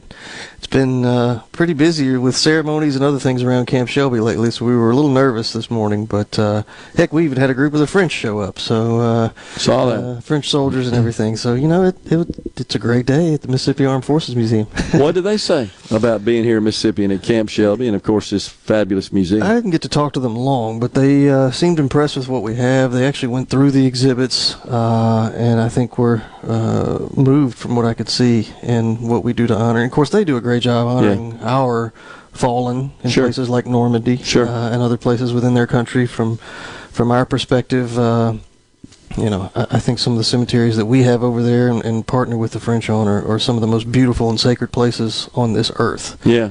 Um, so yeah, it was an honor to have them uh, surprise us with, with being here and showing support uh, to their allies as well. So this kind of kicks off the summer season. Uh, what's on tap here at the Armed Forces Museum? So uh, we are uh, doing a few things. We've been making some improvements on some of our exhibits. Uh, we're actually getting a new roof right now. So as they've had to work in certain sections, we have to close off certain exhibits uh, so that material and debris aren't falling on our visitors. But uh, as we shut those areas down, we've been starting this process. But this summer, we're actually working on uh, revamping and redoing some of our World War II exhibits, adding to more on the home front and the contributions that Mississippi and Mississippians made in uh, preparing for World War II and then also sustaining uh, scrap drives and other donations and things like that, plus getting into uh, draft and volunteerism during World War II. So we'll we'll have some improvements there, improvements coming on uh, various aspects of our exhibits, artifacts from the 442nd coming out, uh, some new things on uh, the Pacific War itself, especially, and uh, do some more with uh, the Holocaust. And we've actually got a few a German Nebelwerfer, a rocket launcher, if you will, or some sort of an artillery piece in a sense from World War II that is quite unique. We're in the process of restoring and putting that out on display. Uh, that'll be probably more like this fall. Um, and I'm actually uh, in a process right now of redoing and vamping, uh, revamping our Civil War exhibits to add some more artifacts from Vicksburg and from Corinth and Champion Hill and a number of our battles. Uh, but interestingly enough, uh, artifacts not just from the Confederacy, but also Union veterans that fought for the state of Mississippi, uh, to include a musket that we just got in a couple of weeks ago that we've identified to the Battle of uh, Vicksburg at Milliken's Bend that belonged to a member of the 11th Louisiana Colored Troops. Hmm. So uh, a former slave Yeah. came across the river, was briefly trained, Hmm. uh, put a uniform on, uh, grabbed this weapon, and went in and fought at Vicksburg. And he How actually took that? on the buttstock of this musket, carved his initials and his unit information. Wow. And so uh, we'll be putting that on display in the near future as well. Uh, quite a unique piece. Um, and, and some other uh, artifacts that'll be, I think, pretty interesting. With How do you come across um, all this incredible uh, items? Do you, do you do you go around? Uh, do you try to research, find out, and then try to figure out a way to contact individuals associated with it, or do you have people who come forward and say, "Look, I'd like for you guys to have it," or, or a little both? Yes to everything. Yeah, okay. Uh, we All do right. have we have donors that come forward. You know, some of it folks saying, "Look, I have a family member who collected these things, or Yeah. this belonged to them when they were in the service, or or whatever." Uh, you know, uh, unfortunately, a lot of things arrive to us after a veteran has passed away, and Yeah. maybe their spouse or family member says, "Look, this was in a closet. Don't know what to do with it, but I don't want to throw it away." Thankfully, um, uh, so we get artifacts that route. We are able, uh, thanks to our foundation, foundation board. You actually talked to our foundation president earlier, Mark Yep. Prine. They've been very supportive in allowing us to occasionally purchase some artifacts, but also uh, any donations and things made financially to the museum, we actually use to uh, refurbish and and build new exhibits and and be able to bring these things forward. So, um, you know. We don't do a lot of purchasing, but a lot of what we do is is just donations off the street, or as we find, uh, you know, individuals who come through this museum, or they find out about us through Yeah. Super Talk and other Yeah. means. They reach out and say, "Look, I've got my dad's stuff from Vietnam or, Mm, sure. or World War II, that kind of thing. All right, so uh, talk about how uh, one can visit the museum. What's involved with that? So uh, it is not as uh, scary as some seem to think, uh, as you've seen today. Uh, you come through our south gate. There's a visitor center there. Walk inside, have your ID scanned. Doesn't take very long. It's a pretty easy and painless process. It's Yeah. harder to, uh, I say, it harder to get on an airplane than it is to Oh, no visit doubt. the museum. But Yeah. have your ID scanned. Go through the gate. Uh, come here to the museum and feel free to, to venture through our exhibits. Again, Tuesday through Saturday from 9 to 4 are our regular hours, and we're free. You Yeah. can't beat a free museum. Uh, and we encourage folks to, to take some time, bring your family members, especially as we hit the summer and it starts to get hot. Uh, you know, we've been the last few weeks especially just inundated with school groups in here so we've had a lot of people i think kind of staying away uh, just to let the, the buses pull through but now's the time come on out and uh, and feel free to engage with our staff and, and you know ask questions. And if we don't know the answer we'll make up something that hopefully sounds good. I'm kidding. Um, but, I know uh, better than that. no, so, will you host school groups even during the summer? It- Uh, some districts are still on the semester system, and they're Sure. maybe in session, but Sure. a lot of them are out for the we summer. do. so- Any, any school groups that are, uh, are still functioning in that Yeah. way, we, we uh, encourage them to reach out to us, or we do have them come through. Uh, some university groups, some summer school programs. We also have a lot of, uh, you know, your your Boy Scout groups, Girl Scouts, Trail Life, things like that that. Um, Want to come out to Camp Shelby Sure. and, and maybe camp and go through the museum and do some some uh, interesting lessons on patriotism and other things. And so, all summer long you see that. Plus, you'll see folks. You know, if you have an RV and you're passing up and down Highway 49 or heading to the coast, coming back from the coast, whatever, come come stop in and see us. And you've got uh, the the Camp, Camp Shelby itself. In addition to that, you have driving tour, We do. hiking. We do hiking tours. Uh, there's so many things to do out here. In fact, even some of our archeolo- uh, archaeologists and others out here have been working on uh, putting signage out in Okay. historic places. So as you're on this driving tour or driving around Camp Shelby, you'll see a historic sign that shows you, uh, as best we can show you, you know what a building used to look like that may have been there, uh, whether it was a recreation facility or the headquarters for uh, the Women's Army Corps program here, those kinds of things. So lots of uh, lots of history here that people I think don't realize that they can see or that even still exists. No doubt about it. So, was it last year? I believe we had uh, a lot of folks here, right, for training. We did. Is that every year? Or is that uh, it's on a or is it on an interval? I can't remember exactly, but all the time. Oh, well, I, mean, I know they're, com- but the, The really summertime, for sure, you'll see a lot of units big, having their? AT period. Okay. Uh, and then we have, you know, uh, all kinds of other activities and operations and training things going on here uh, quite often. Uh, and a lot of soldiers come through from, from various states. And it's interesting to meet people from other states, especially that come in and go, "Man, I didn't know Mississippi has done this much," Yeah. or, or you know, we always had a different perspective or opinion Yeah. of Mississippi back home, and now, you know, I, I kind of appreciate y'all Yeah, more. So it's been great Good. to uh, to find other folks or uh, you know maybe recruit other Mississippians for the future, Yeah. that kind of thing. But uh, you know, Camp Shelby's a busy place. There's always training going on, and and uh, I think we have uh, a lot to be proud of with having Camp Shelby here in the state of Mississippi. Yeah. uh, brings a lot more uh, revenue than people realize, and lots of jobs out here.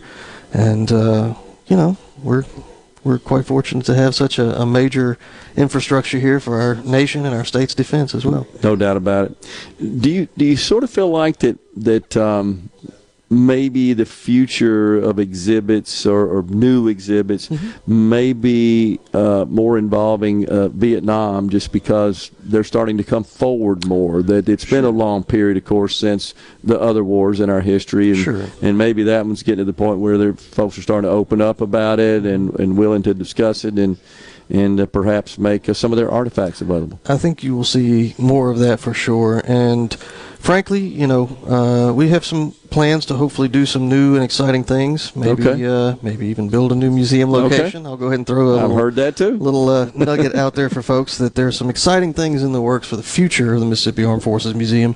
And as we look toward the future, our goal is to expand upon our exhibits.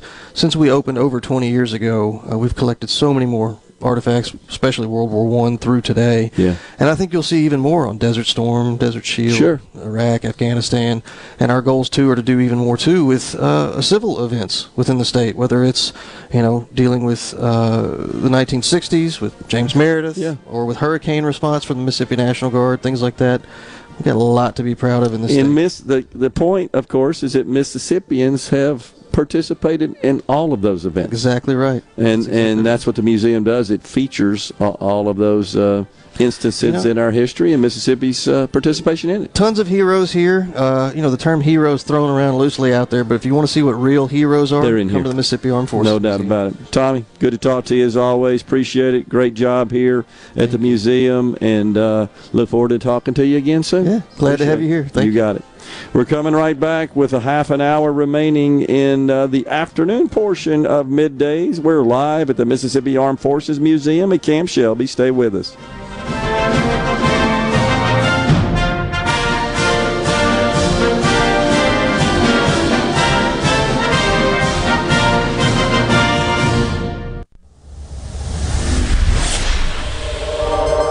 Gerard Gibert. Going beyond the headlines, breaking down the stories that matter to Mississippi. Middays with Gerard on Super Talk Mississippi.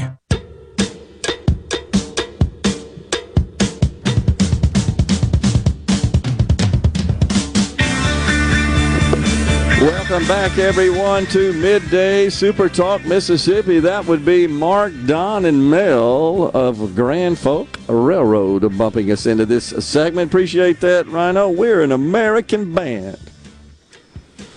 Crosby from Inverness on the C Spire text line says, Mr. G, I served six years in the 18th Airborne Corps. Have a safe Memorial Day. That was in the early 70s, he said. When it all boils down, I guess I served for dumb? What does that mean, Crosby? Maybe I didn't, maybe that's not what you meant to say, but we appreciate your service, sir, and thanks for letting us know.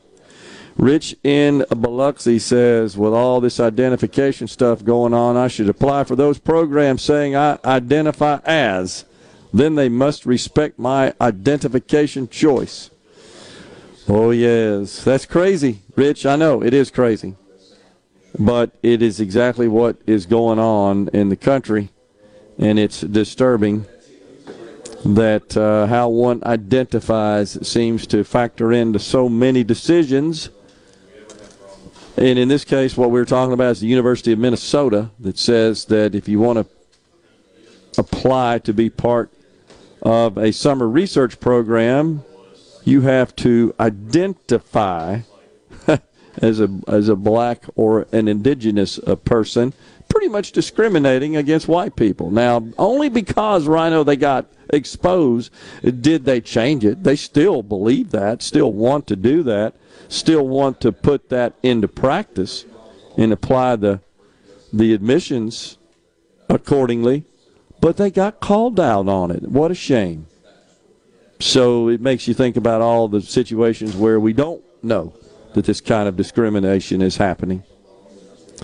With respect to the markets, there's some breaking news, a bit of breaking news on the debt ceiling talks. The markets are up significantly at this time. Uh, the Dow Jones up 288, the Nasdaq up 272. That's 2.4 uh, 1.4 percent, and that is because it's being reported that we might get a deal this afternoon that um, what that looks like is starting to take shape. Now, earlier, someone did text and ask who I thought had the. Um, let's see if I can find who I thought had the leverage in this negotiating deal. Somebody on the C Spire text line said that, and and honestly, I don't know that any particular side has any sort of outsized leverage. I mean, the fact is, we're not going to get anything done unless all parties. It was Johnny and West Point. Uh, all parties can agree. That's that's just the the way the sausage is made in Washington, and of course, we've got a House bill that passed in a majority Republican uh, controlled House. Uh, Senate controlled by the Democrats and the White House controlled by the Democrats. So they got to come together to get something done and they are discussing it. Is being reported they they worked overnight. Overnight, negotiators did. Quote, we worked through the night last night. I thought we made progress yesterday. I want to make progress again today, and I want to solve this problem, said Speaker Kevin McCarthy. He said that as he walked into the Capitol Friday. Now, most of the members of Congress, I think, have bolted out of the nation's capital. And you get on the, the Capitol steps there earlier today, you get run over at people trying to get out of town, fleeing uh, the center of democracy in this country. I was really a little bit surprised about that. I don't know how this will work with respect to getting the necessary votes. Maybe they expect to do that when they return next week. The president, of course, headed to Delaware for the weekend. And uh, some reporters questioned uh, Karine Jean Pierre yesterday about that, the White House press secretary. Why is the president leaving town when we got this debt ceiling debacle looming, especially when you consider the uh, doom and gloom, the fear mongering we've heard from Secretary of the Treasury Janet Yellen? So they, they're focusing on a two year spending deal, which would raise the debt ceiling for the two year period, extending it past the 2024 election. That's interesting. And they're working through the details of it. The, the big sticking point, the most controversial component of the talks has been the work requirements Republicans want to impose on Americans in exchange for receiving TANF payments also SNAP, uh, food stamps, benefits, and then, of course, Medicaid coverage. Also up, of course, for discussion, rescinding some of the 80 billion that Congress approved in the Inflation Reduction Act to expand the ranks of the Internal Revenue Service. So they can go after those wealthy tax cheats. And at this point, it appears that the concession is 10 billion of the 80 of course this over a 10 year period. So it would be 8 billion additional to the IRS per year over that 10 year period. Looks like they've whittled that down to to 70 billion. That doesn't really sound like a, a great deal in my view. But McCarthy just a little while ago said that work requirements are still a major sticking point. He says, quote, the Democrats have never wanted to stop the amount of spending that they're doing. I do not think it's right that you borrow money from China to pay people to stay home who are able bodied with no dependents on the couch. That is not the American way. He's right about that, except we don't borrow it from China. We just print money and borrow it from ourselves. But I get that's a popular thing to say. If China only holds about a trillion of our 31 trillion of outstanding debt, Japan actually owns more of it than does China. But I get the point there, Mr. Speaker. And what's amazing is this simply raises the age from 50 to 55. That's all they're trying to do is um, say that if you're so presently if you're under 50 you do have to be looking for work pro- pro- providing some sort of public service to qualify for these benefits they simply want to raise it to 55 and that is objectionable to the uh, to the Democrats. I read also a report j- just to show you how you get different takes on these policies.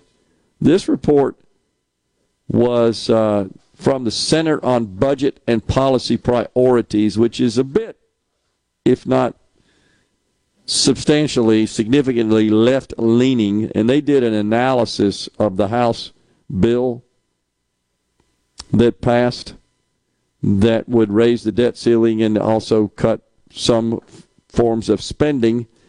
And, and this is the way they couch it at the highest level. It puts more than 10 million people at risk of losing their health coverage. It puts roughly 1 million older people at risk of losing vital food assistance through SNAP. It puts roughly 1 million children at risk of losing income assistance, likely pushing many deeper into poverty. It forces cuts of 3.6 trillion over the next decade to the part of the budget that funds defense, veterans health care, child care, medical research, schools, college aid, transportation, and more. It gives billions to tax cheats by cutting funding that ensures wealthy taxpayers pay their fair share. It extends the debt ceiling for less than a year, continuing to play games with our economy. So that's the sort of stuff that they spew. That's the way they couch it. That's the way they frame it. That's the way they communicate it to their left wing base.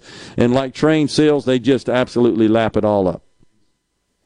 And that's the fundamental problem with this whole deal, this whole deal, is that nobody will just discuss it in an honest, straightforward manner.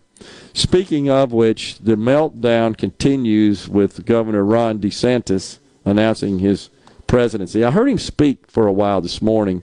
He had a live event on the way down here to Camp Shelby. Here's my advice to the pre- to this presidential candidate and also to the former president. Focus on the economy. Tell us what sort of pro-growth policies you intend to implement.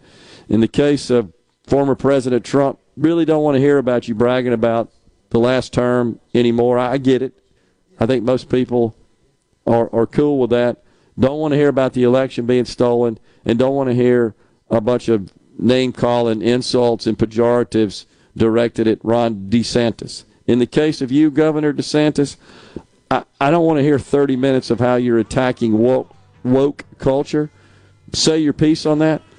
Let's talk about your pro growth economic policies because poll after poll after poll shows that is by far the number one issue to American voters. And also, we're learning that they're extremely unhappy with the Biden economy. So that's your Achilles heel. Focus on that. Don't tell us about you would fire Fauci. I don't think anybody cares about that at this point. That maybe that gives us a glimpse into how you would govern and if that should happen again, but right now, focus on the economy. That's what we want to hear. We're stepping aside for a break right here on Midday's final segment coming up next in the Element Wealth Studios at the Mississippi Armed Forces Museum.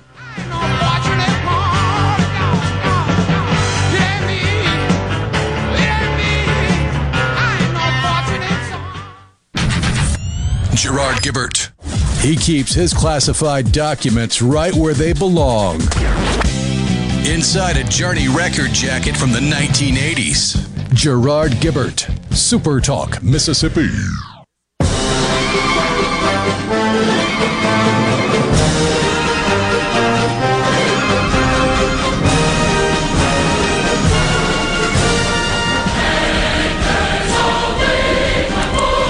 Welcome back, everyone. Middays live from the Mississippi Armed Forces Museum at Camp Shelby. Appreciate uh, the great tunes there, Rhino. I think everybody's loving that today. The patriotic sounds so appropriate as we approach uh, Memorial Day 2023 and of course, inside this fantastic facility at Camp Shelby, honoring Mississippians who served in our armed forces. And now, look who's here Luke Johnson, host of uh, Super Talk uh, Golden Eagle Hour, Super Talk Mississippi. And we appreciate you being here, all decked out in your USM gold because they're headed to the semifinals, right? That's right. One last night. Walked it off last night. Danny Lynch uh, got a uh, bottom of the ninth single, and uh, it, w- it was it was important for several reasons. You get today off. Golden Yeah. Eagles don't have to play today, um, but they woke up yesterday morning with an RPI about 28. They played Troy, which was a uh, about 34 or 33, and the Golden Eagles, as of right now, are in the 21 RPI slot, How about which. that? Um, the guys in the afternoon have been talking about it. We've been talking about it. Uh, guys from D1, Southern Miss uh, really needs to be somewhere around 20, you know, maybe 19 to to get um, to, to be able to to host. So they'll play. Uh, the, the thing about Gerard though, with not playing today, they got to wake up early and they got to go at 9 a.m. in the morning in the winners bracket uh, because they play four games tomorrow. They have, two teams have to get eliminated. Okay. So if you win one tomorrow, you're straight through to the winner take all championship on Sunday at one o'clock. Um, if you lose tomorrow, you got to turn around and play tomorrow afternoon in an elimination game. Troy, pretty good team, too. Yes. Shane Lewis, their left fielder, second in the country of 27 home runs. Yep. And somehow he went 0 for 4 last night with three strikeouts. uh, Troy had some good arms. Um, a a guy that the Golden Eagles got to early uh, was a lefty that had shut him out previously. And uh, every single time that Southern Miss has played Troy this year, except one time, it's been like a, a one score game. And that's what it was last night. Eagles won 7 to 6. Yeah.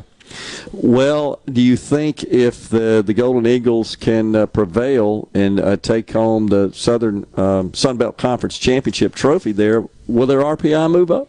Yeah, so Appalachian State plays Troy today in an elimination game. Southern Miss will get the winner of that tomorrow. Both of those teams are in the top 100, but if they were to play Troy again and they were to beat Troy, Yeah. that RPI is going to go up again. Sure. And if uh, Coastal's in the winners bracket on the other side, and uh, Coastal, you know, seventh in the country right now, but RPI wise, they're 12th. So if Southern Miss were able to play in the championship game against Coastal, that's why a lot of people think they may only have to get to the championship game because there have been some teams like Oklahoma State and West Virginia and Connecticut, and um, we're all pulling for the Clemson Tigers today to take out Boston College. and it's crazy what type of fans you become late in the season to, to root for your team. Uh, what is, what would a pitching matchup look like? You think if they get through? Well, well, what's what's up in the semifinal first? So they would they would take on either Troy or Appalachian State. Southern Miss would start uh, game three starter Matt Adams. Okay. Um, they did use Nico Mazza yesterday. Um, so if Adams runs into trouble, they'd probably throw a, a Will Armistead. Uh, a top reliever like Cross Sibley has not made an appearance. Golden Eagles have only used four pitchers in two games. Good shape there. Huge in tournament ball. Yeah, yeah, Oh, it's the key. I mean, it's really it's a it's a pitching endurance contest as much as it is anything. And when when you still have got uh, folks that are kind of higher up on the ladder in the rotation available, and uh, and your competitors are having to go a little deeper. It uh, it makes for interesting You'll, games. if if Appalachian wins today, it'll be their fourth game tomorrow. It would be Troy. Oh, it'd be their fifth game. It'd be Troy's fourth, and Southern Miss is only Yeah. third. There is a situation. I don't think it would happen too much, but Hall only threw 100 pitches on um, on on uh, Wednesday, and so you know Sunday would would be like a bullpen day for him. I don't think they would. You know, throw 40 or 50 pitches, but if you needed an inning or two to start the game right out of Tanner Hall, he might be available. or maybe even a, a, a key critical situation on an AB Yeah. might, might match up well. Yeah. Uh, coach may think that and pull him in, Right. Throw a batter or something Yeah. like that. But I was, in fact, that's what I was going to ask you next. If you think he might be available, Yeah, I mean he, he's He's got a dominant. He's got to throw at the same time. You're going to play in a regional, Yeah. so you know you, you just you don't risk it. Um, if if it were in a regional, it would be completely Yeah. different. But uh, this is one where you know you're going to play next weekend. yeah. But it, it looks good though. The team's playing together well. That's, they seem to have a a good uh, good frame of mind. Uh, which is important when you're in tournament play like this. It's a it's a lot of games, a short And period I, of time. I think um, we should mention this. You know, William Carey's still playing. They're in the World Series up in Idaho. But as far as you know, on the on, on this level, Southern Miss is the only team left, and I think there's a whole lot of people in the state of Mississippi that want to see them get hot to, to send Scott on a run. I totally um, in his agree. last year. Totally agree. Let's get to Omaha. Let's That'd be go. awesome, wouldn't it? It would be. And William Carey, how about that? Dr. Burnett told me yesterday he's headed to Idaho. Good stuff. He's going to watch the Crusaders. Good stuff. Isn't Super Talk great? Hattiesburg's uh, broadcasting those games. That's, right. fantastic. Luke, congratulations uh, on all the success the Golden Eagles have had in baseball this year for sure, and um, I hope they pull it out. Thank you, Gerard. Yep, we'll see you soon. Folks, that's it for today. We are once again broadcasting from the Mississippi Armed Forces Museum. That's because it's Memorial Day. Remember those who made the ultimate sacrifice for the freedoms we enjoy in this great nation. I hope you have a fantastic weekend. Spend it with your family. We'll be back with you again on Tuesday, best of on Monday. Until then, stay safe and God bless everyone.